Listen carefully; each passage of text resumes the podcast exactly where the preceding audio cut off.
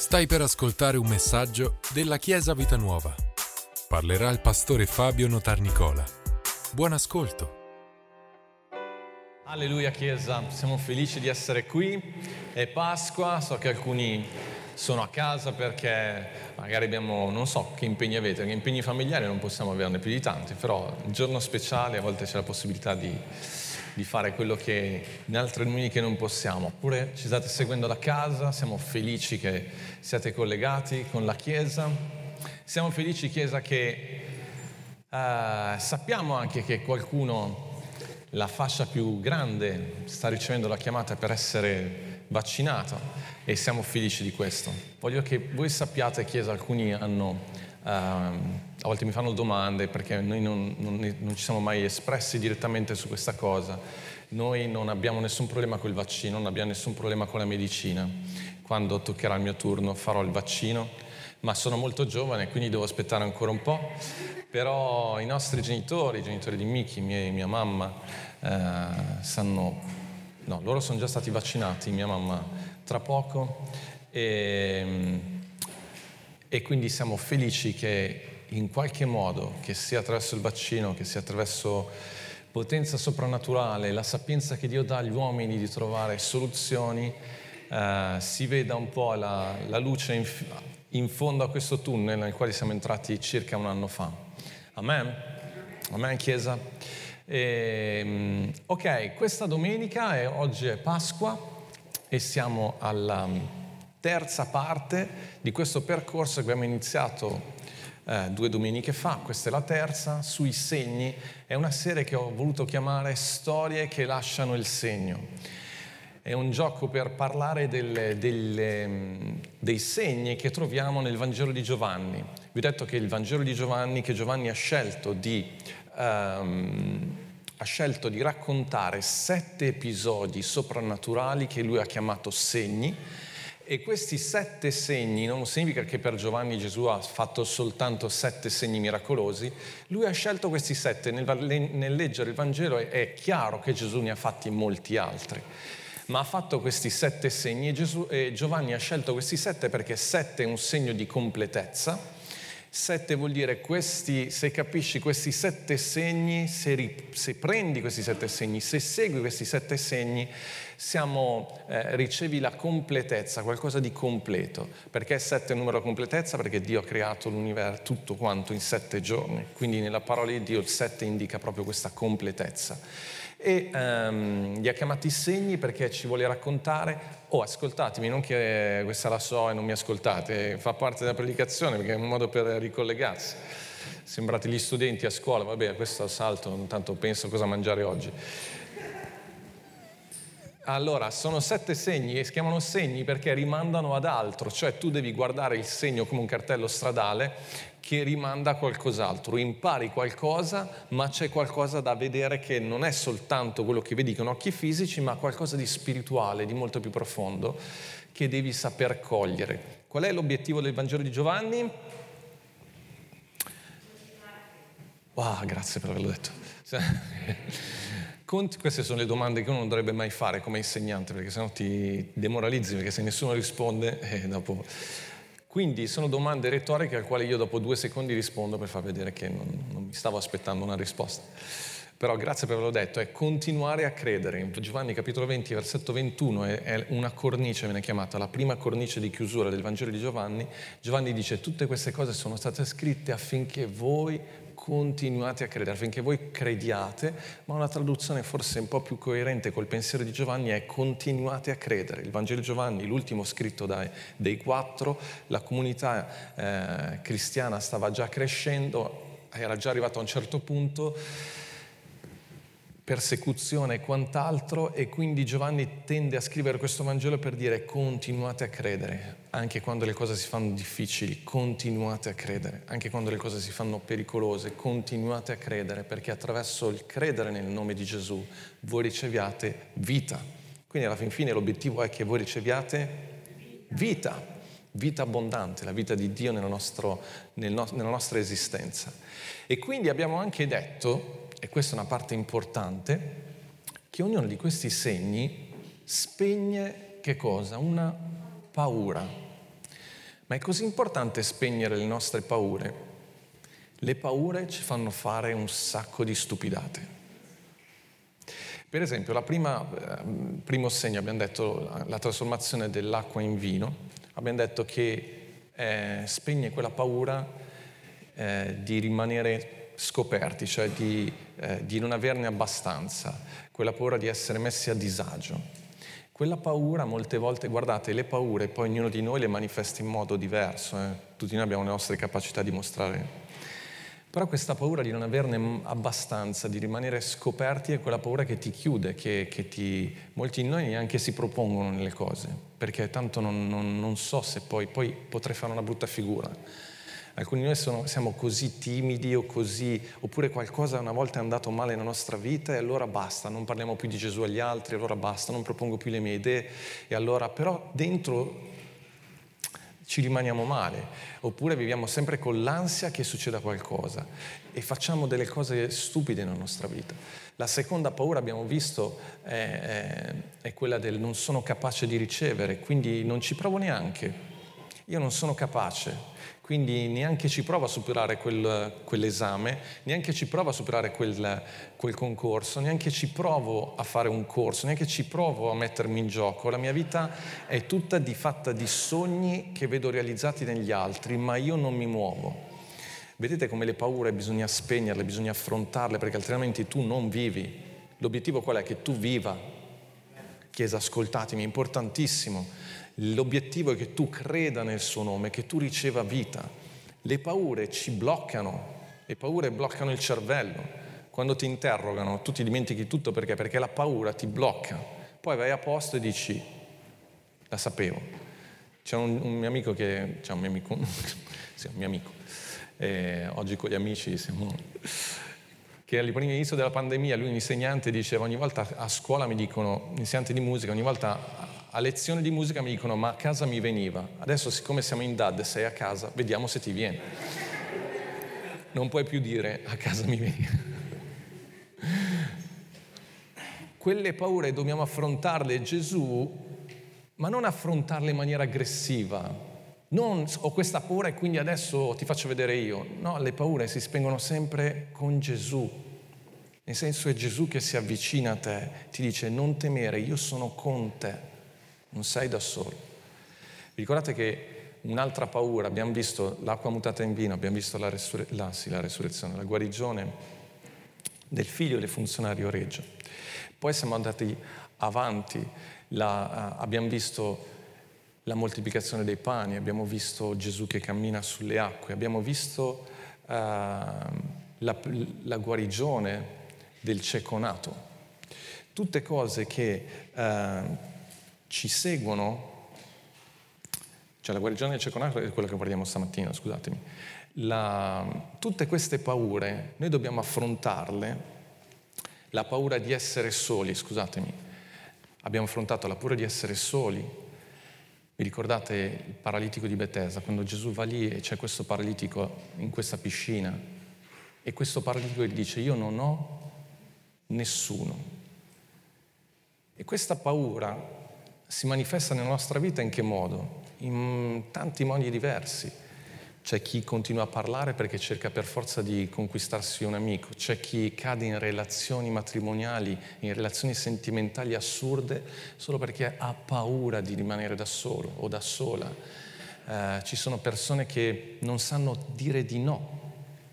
Perché? Perché hanno paura che gli altri ci rimangano mali e che quindi rimangano da soli in quante cose strane ci siamo impelagati per le nostre paure, quando in realtà tu hai la possibilità di dire di no e di motivarli, perché magari hai troppi impegni o magari quella cosa non fa per te.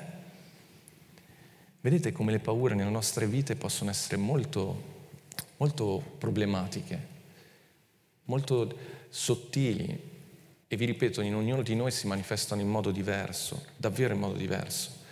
La paura di essere insignificanti, vi ricordate? Moltiplicazione dei pani e dei pesci, quando, quando il discepolo dice a Pietro, dice ma che cos'è questo per tanta gente?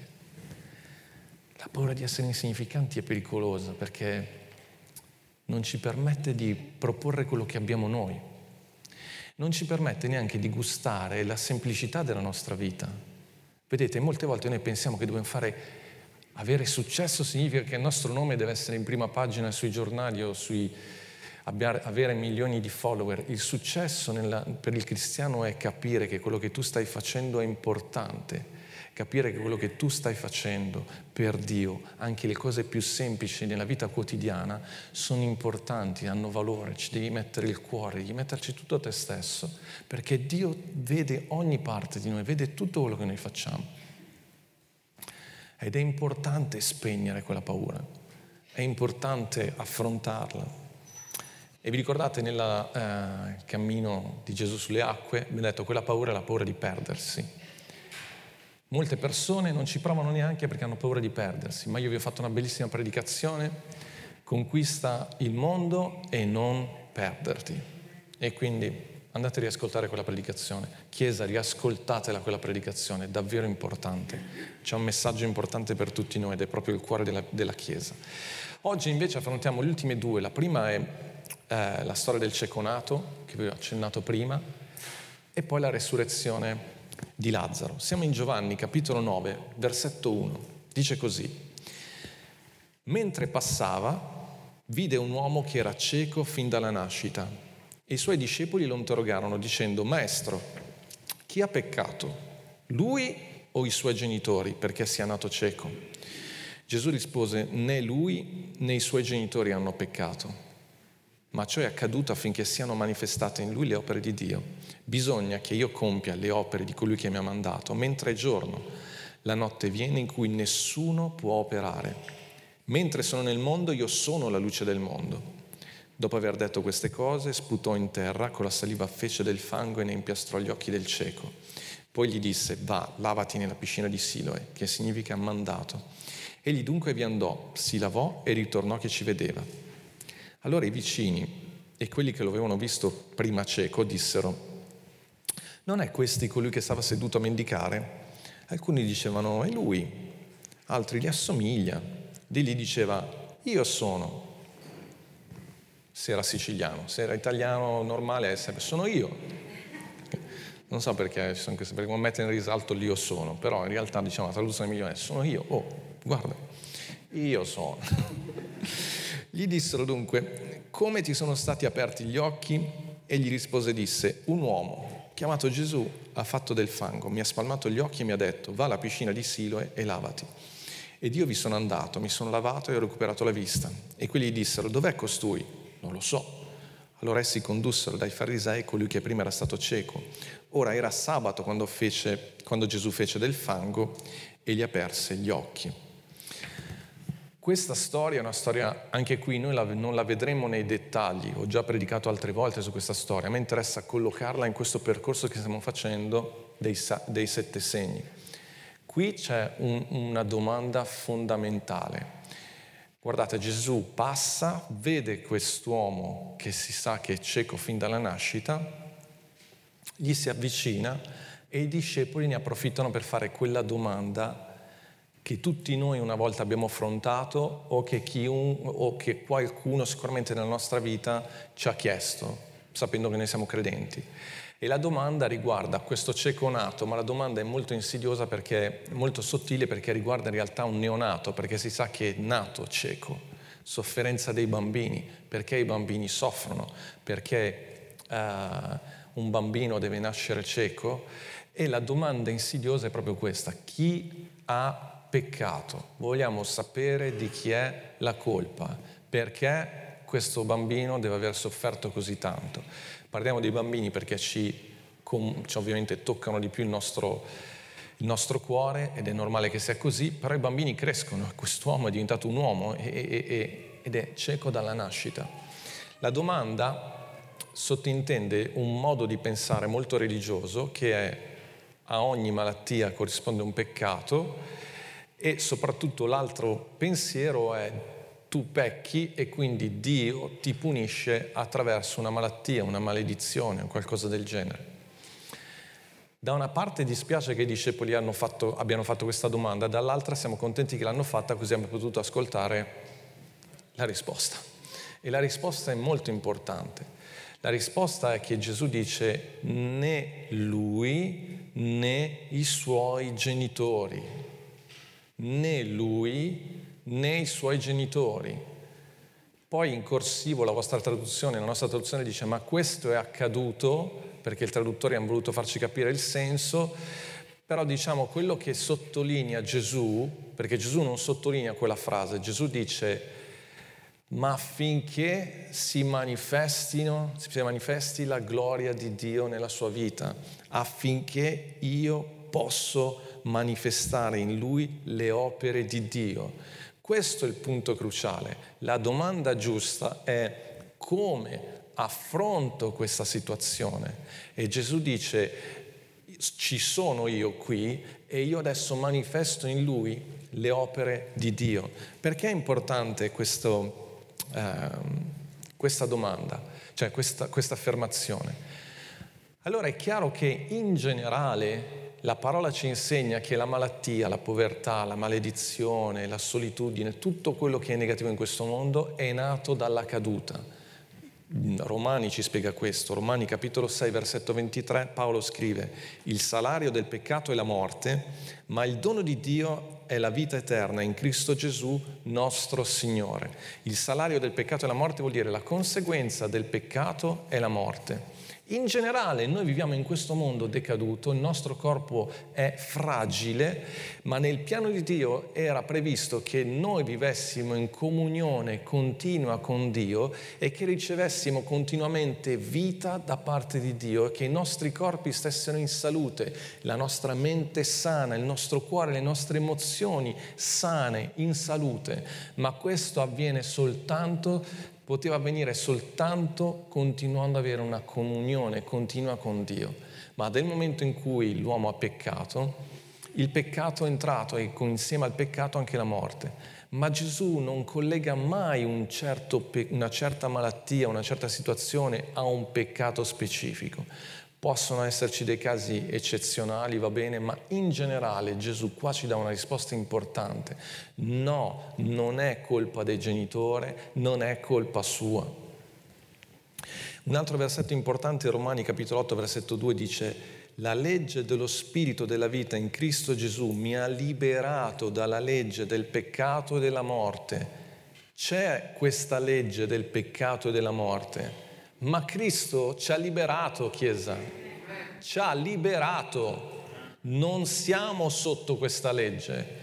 Questo ci sta dicendo che anche quando si manifesta qualcosa nel nostro corpo, una malattia o qualcosa, o anche se noi perché tutti quanti noi comunque pecchiamo, possiamo, non siamo più peccatori in Cristo Gesù, ma in questo mondo pecchiamo, ma non siamo schiavi di quella legge per cui pecchi e automaticamente si manifesta una malattia o, o c'è un giudizio su di te. Perché tutto questo non si manifesta? Perché Gesù è morto sulla croce proprio per questo, per portare tutto il nostro peccato su quella croce e liberarci da quella legge che ci teneva schiavi e ridarci vita. In un corso che abbiamo fatto in chiesa, non so quanti di voi avete seguito online, che abbiamo parlato del Vangelo, e la guarigione, il Vangelo e la salute divina, ho spiegato un concetto molto importante, ho detto sempre i nostri corpi sono in continua lotta, anche in questo momento il mio corpo è in lotta per mantenersi integro e sano, per ripararsi da tutti gli attacchi esterni, dai batteri, dai germi, da tutto quello che adesso portiamo la mascherina per ripararci dal virus ma il nostro corpo è sempre, da quando sei nato, in costante conflitto per mantenerti sano. Però finché tu hai le tue difese immunitarie alte, finché tu sei sano come, come persona, le vinci queste cose. Ci sono dei, dei, combattimenti che tu manco te ne accorgi. Ho raccontato che tempo fa ho fatto una, una, una, visita e mi hanno detto hai una cicatrice in un organo interno, non ti sei mai accorto, ma il tuo corpo deve aver reagito a una infezione e ha vinto perché avevi, le, avevi un corpo sano. Essere sani non significa non avere problemi, vuol dire vincere i problemi, vuol dire affrontarli e superarli. E quando il tuo corpo è un po' debole, allora gli attacchi diventano, eh, possono diventare più pericolosi. Per questo che hai bisogno di una chiesa, hai bisogno di persone che pregano per te, hai bisogno di ricevere istruzioni da parte di Dio, ma, da Dio, ma soprattutto quello che hai bisogno è questo collegamento con Dio. Perché è Gesù che ci dà la vita. È Gesù che da, rende questo È Lui le, il principio, l'origine della vita. Voglio leggervi un versetto che è fondamentale da questo punto di vista. Giovanni capitolo 5, versetto 21 dice, come il Padre risuscita i morti e dà loro la vita, così anche il Figlio dà la vita a chi lo vuole. Gesù, e tu dici, ma Gesù qui sta parlando di una vita spirituale, questo è un errore, pensare che noi siamo a compartimenti stagni, no, quando Gesù dice che ti dà la vita, ti dà la vita spirituale, ma attraverso quello il tuo corpo viene rigenerato, sei in salute, affronti anche, non sto dicendo che non affronti malattie, ma li affronti e reagisci attraverso la potenza della resurrezione che è dentro di te. Questo, questa è una chiave importante. Un altro versetto, come il Padre ha vita, in, se stesso, così ha dato anche al Figlio di avere vita in se stesso. Cristo Gesù viene a vivere dentro di noi, quell'albero della vita che noi, vi ricordate, che abbiamo perso col peccato perché siamo stati scacciati da, dal, dal giardino dell'Eden, ma Cristo Gesù viene a vivere dentro di te e quello spirito è dentro di te, è da lì che puoi attingere vita, guarigione, salute, prosperità, benedizione. Perché è importante quello che stiamo affermando? Beh, prima di tutto perché è importante ricevere vita ma poi perché molte volte proprio il fatto che abbiamo comunque dentro di noi questa idea che la malattia è collegata al peccato, quasi ci vergogniamo quando siamo malati. Ci vergogniamo di dire che, che stiamo vivendo un momento di difficoltà, pure che abbiamo perso il lavoro, che abbiamo... perché c'è uno stigma, capite? Un... È come se quello significasse che c'è che... Eh, eh, eh, eh c'è qualcosa che non va nella tua vita. Eh? C'è qualcosa che non va. Gesù ha detto né lui né... Pure questa è la paura che dobbiamo spegnere con questo segno. Dio non è il nemico, Dio è con noi, l'abbiamo cantato prima. Se io vivo una difficoltà, se io immagino che sia Dio a mettermi quella difficoltà davanti perché mi sta punendo, allora Dio è un mio avversario, non è dalla mia parte. Ma oggi stiamo festeggiando la Pasqua, ci stiamo ricordando che Gesù è morto sulla croce, proprio per farci capire, per liberarci da quest'idea malsana che Dio sia il nostro nemico. E vuole liberarci dal senso di colpa, il senso di vergogna. Me e vuole liberare anche me come genitore. Quanti genitori vivono con questa Vedete, qui hanno detto, hanno peccato lui, ha peccato lui o i suoi genitori. Ma non, voi, non, voi pensate che i genitori non sapessero di questo modo di pensare? Che c'era tra i religiosi. Questi pensieri maligni possono trovare spazio proprio nella Chiesa. La gente che non crede non si fa neanche questo problema. Ma interessa che in Chiesa abbiamo una mente sana, sana Genitori, né lui né voi avete peccato. Non è successo per colpa vostra e non succede per colpa vostra. Le ho vissute anch'io queste cose, perché sono un predicatore, siamo pastori, vi insegniamo che Dio è buono, vi insegniamo tante cose che, quali, nelle quali crediamo assolutamente. Ma quando i nostri figli hanno avuto qualche difficoltà, subito certi pensieri ti vengono, più nei confronti di, di persone a cui tu vuoi bene, che, ancora più che rispetto a te stesso. Ed è una brutta bestia, è un brutto pensiero. E io amo che Gesù qui abbia detto, ma proprio categorico, né lui né i suoi genitori. Questo non significa che quando c'è Santa Cena, che ci sono, sono momenti della mia vita, io mi fermo a analizzare la mia vita c'è qualcosa che non va, c'è qualche peccato che devo eliminare, perché camminando con Dio la luce aumenta dentro di noi e capisci che magari certe aree le hai sistemate, ma ci sono cose ancora più profonde da sistemare. E più metti a posto le cose con Dio e più la tua vita è un continuo rigenerare. ma è di benedizione in benedizione, di gloria in gloria. E dobbiamo liberarci da questi pensieri, perché sono pensieri proprio del, del nemico, del diavolo, veramente.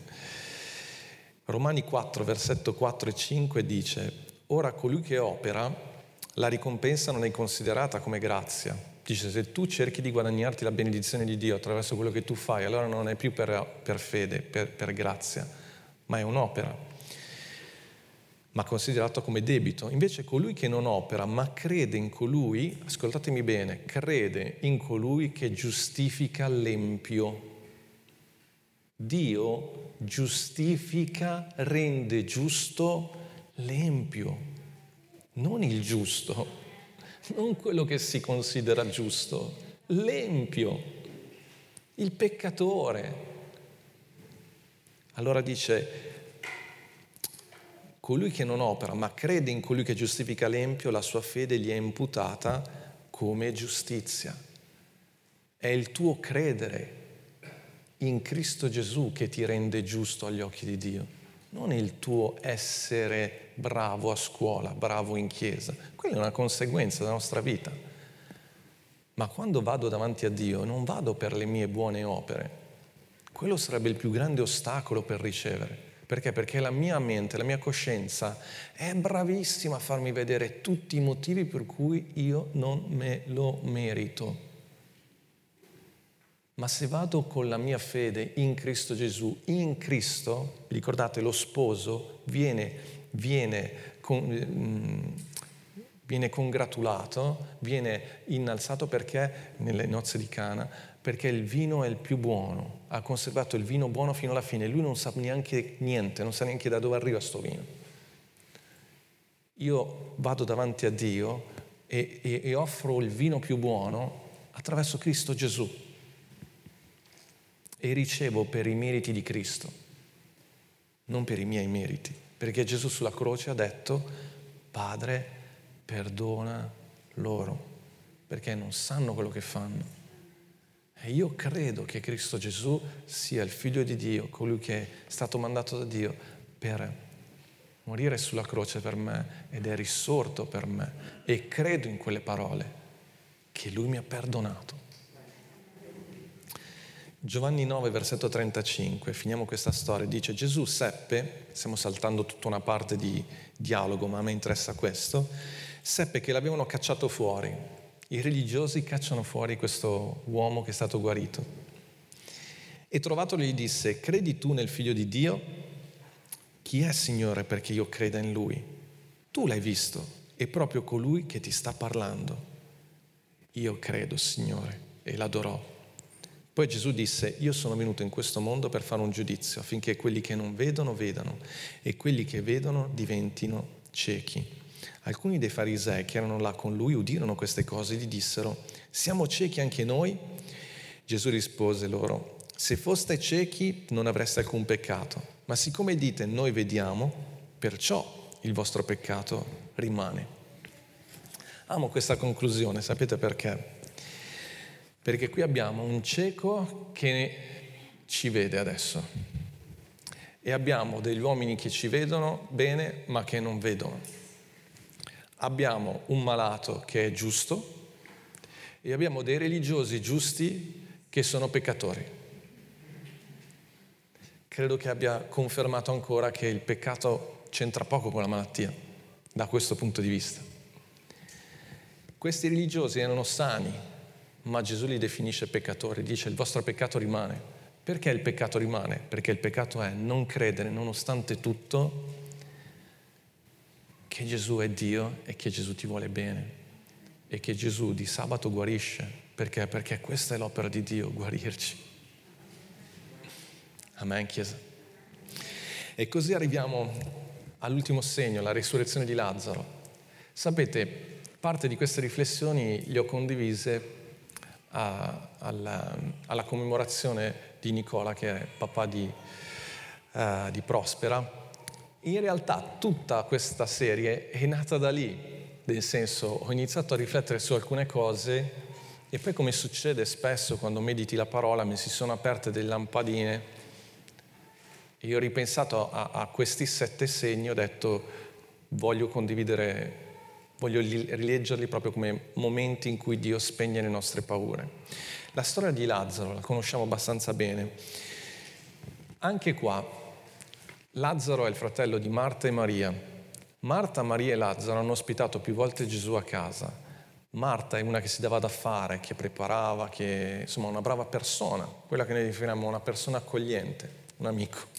E poi c'è eh, Maria, quella che ungerà i piedi di Gesù, li asciugherà con i suoi capelli. Lazzaro viene definito addirittura colui che Gesù ama, in termine fileo, cioè quello che tu sei proprio amico, intimo. Eppure Lazzaro è malato. Cioè essere una buona, bella famiglia, essere una buona famiglia, essere una persona per bene, lo sappiamo dalla vita pratica, lo sappiamo dalla parola, non ti mette al riparo dalle situazioni difficili. Non è quello il punto. Infatti quando vanno da Gesù gli dicono guarda che il tuo amico Lazzaro è malato. La cosa interessante è che Gesù, dice la parola, dice Giovanni, Gesù si trattiene, non va subito da Lazzaro. Se fosse andato subito l'avrebbe guarito. Invece c'è proprio qualcosa che lo trattiene. Poi dopo un po' va dai discepoli e dice Lazzaro dorme, che intendeva dire Lazzaro è morto, andiamo. Vuol dire che lui proprio ha aspettato che Lazzaro morisse. E quindi qui c'è un segnale importante. Perché Gesù ha aspettato questo? Perché questo è l'ultimo segno che Giovanni ci racconta. Abbiamo visto che Gesù trasforma l'acqua in vino, abbiamo visto che Gesù guarisce eh, gli storpi, abbiamo visto che Gesù eh, cammina sulle acque, moltiplica i pani, guarda, cammina sulle acque, abbiamo visto che Gesù guarisce il ceconato, abbiamo visto che eh, Gesù fa diversi miracoli, cammina nel, sulle acque, ha spento così tante paure, ma la paura più grande che Gesù voleva spegnere nella nostra vita, e la spegne proprio nel giorno di Pasqua con la resurrezione, è la paura della morte. Lui voleva sconfiggere il nemico più grande e farlo vedere fisicamente a tutti noi attraverso questa storia. Siamo in Giovanni, capitolo 11. Al versetto 21 Marta disse a Gesù, Signore, se tu fossi stato qui mio fratello non sarebbe morto. Ed è vero, perché ha visto tanti miracoli. Ma anche adesso so che tutto quello che chiederai a Dio, Dio te lo darà. Amo questa fiducia comunque. Anche quando le situazioni sembrano andare in maniera negativa, noi amiamo Gesù. Io amo Gesù e non mi fido completamente. Gesù le disse, tuo fratello risusciterà. Marta gli disse, lo so che risusciterà nella risurrezione all'ultimo giorno. Gesù le disse, io sono la risurrezione e la vita. Chiunque crede in me, anche se dovesse morire, vivrà. E ascoltate bene, chiunque vive e crede in me non morrà mai in eterno Qui ci sono due punti importanti. La prima dice, chiunque crede in me, anche se dovesse morire, vivrà. Il punto è questo, l'ultima parola ce l'ha sempre Gesù. Anche se dovesse morire, anche se noi morissimo prima del ritorno del Signore, sappiate che vivremo per l'eternità con Dio. Anche se dovesse morire, vivrà. Ma poi c'è un altro punto importante quando dice Chiunque vive e crede in Lui non morrà mai in eterno. Non separate queste due parole. Chiunque vive e crede in Lui. Noi dobbiamo vivere credendo in Lui e dobbiamo credere vivendo in Lui. È una vita vissuta nella fiducia e nella fede, nella convinzione, nella certezza di quello che Cristo è per noi. La paura più grande che Gesù spegne qua, naturalmente, è la paura della morte, ma guardate che questa paura eh, impedisce alle persone di vivere. C'è un versetto importantissimo che si trova in, uh, in Ebrei, adesso ve lo leggo subito. In Ebrei, al capitolo 2, versetto 14, dice così,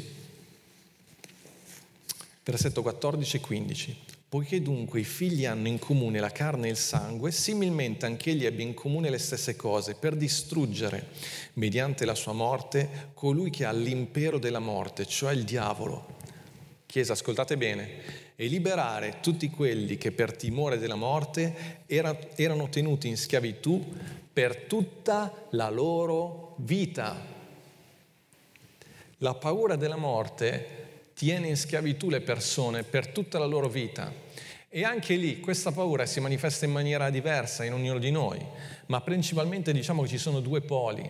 Da una parte ci sono quelli che per paura della morte, cioè vivono nella costante idea che comunque tutto svanirà, che quello che facciamo non è importante, un po' l'abbiamo già visto questo, che nessuno si accorge che io vivo in un modo o in l'altro, non c'è differenza tra il giusto e, sbagli- e, e l'errore, non c'è differenza tra l'empio e il giusto, non c'è differenza, tanto alla fine quante volte sentiamo questa frase? Alla fine finiamo tutti uh, al cimitero, tutti si dimenticheranno di, di, quello che abbiamo fatto, non è importante.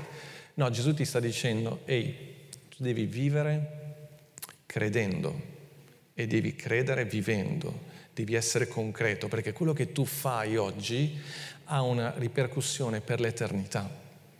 Quello che noi viviamo oggi qui su questa terra è importantissimo, perché è immagine di quello che noi vivremo nell'eternità e Dio prende memoria, prende nota di ogni cosa, ma non per, in maniera negativa, in maniera positiva. Quello che tu fai qui concretamente ha un riflesso eterno. Non so quanti di voi avete sentito la predicazione di insegnamento, prima o poi lo dobbiamo riaffrontare, si intitola Il cielo. Se non l'avete mai ascoltato andate nel sito, cercate questo insegnamento. Una riflessione importantissima su cosa vuol dire vivere l'eternità con Dio, nuovi cieli e nuova terra.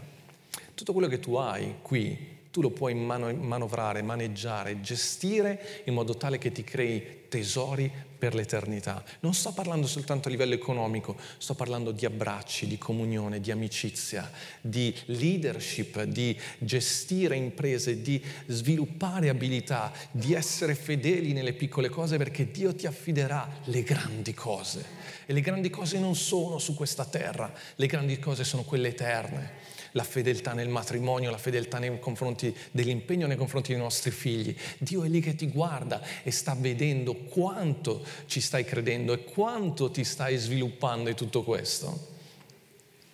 Smettetela di pensare che non vale la pena.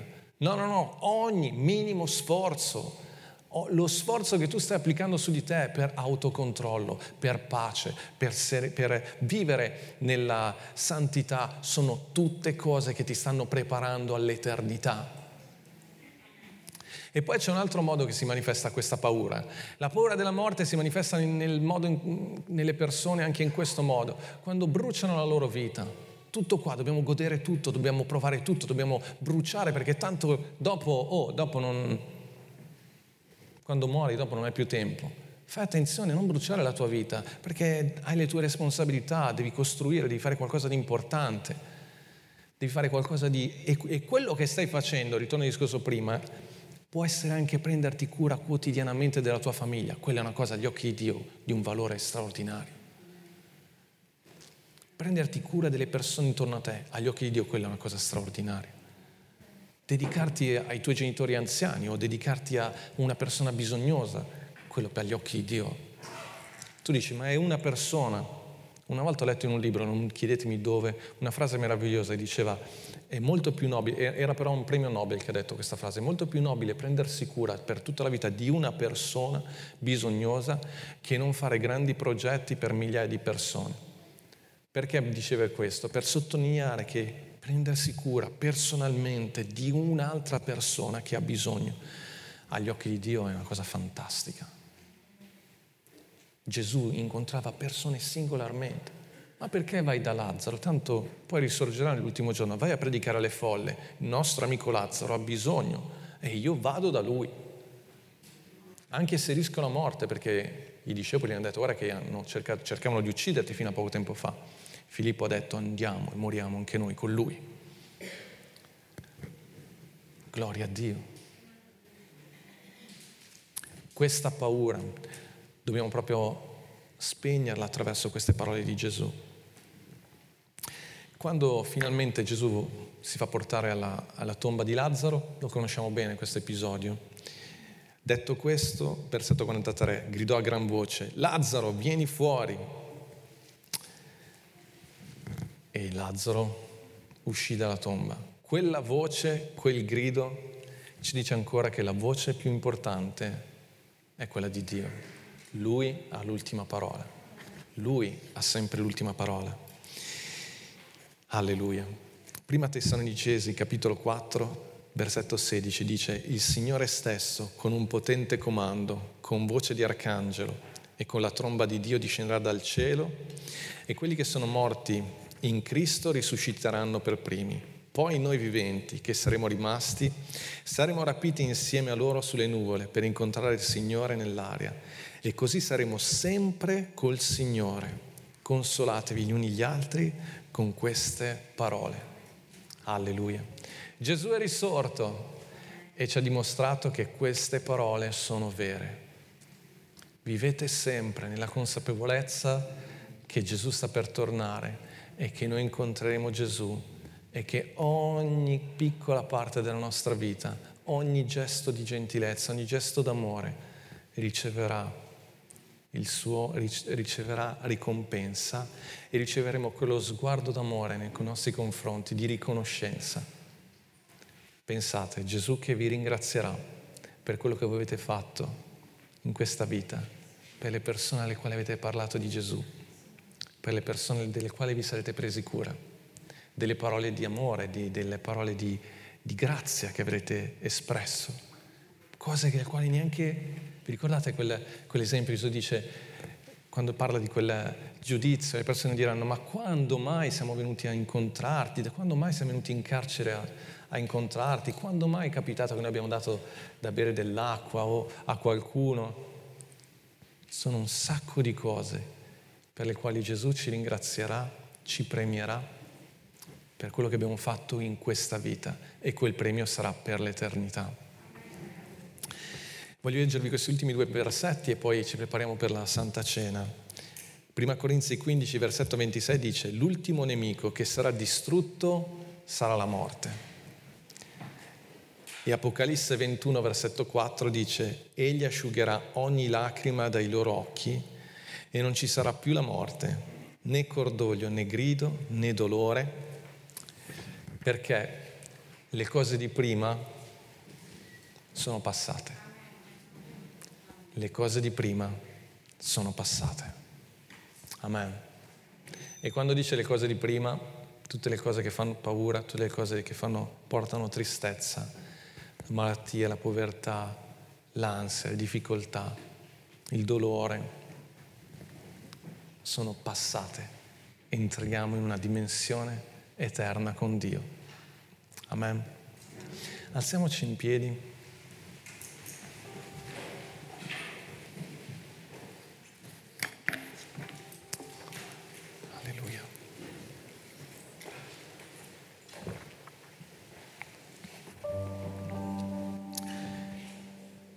Chiesa, dopo, dopo Pasqua, cioè domani, più avanti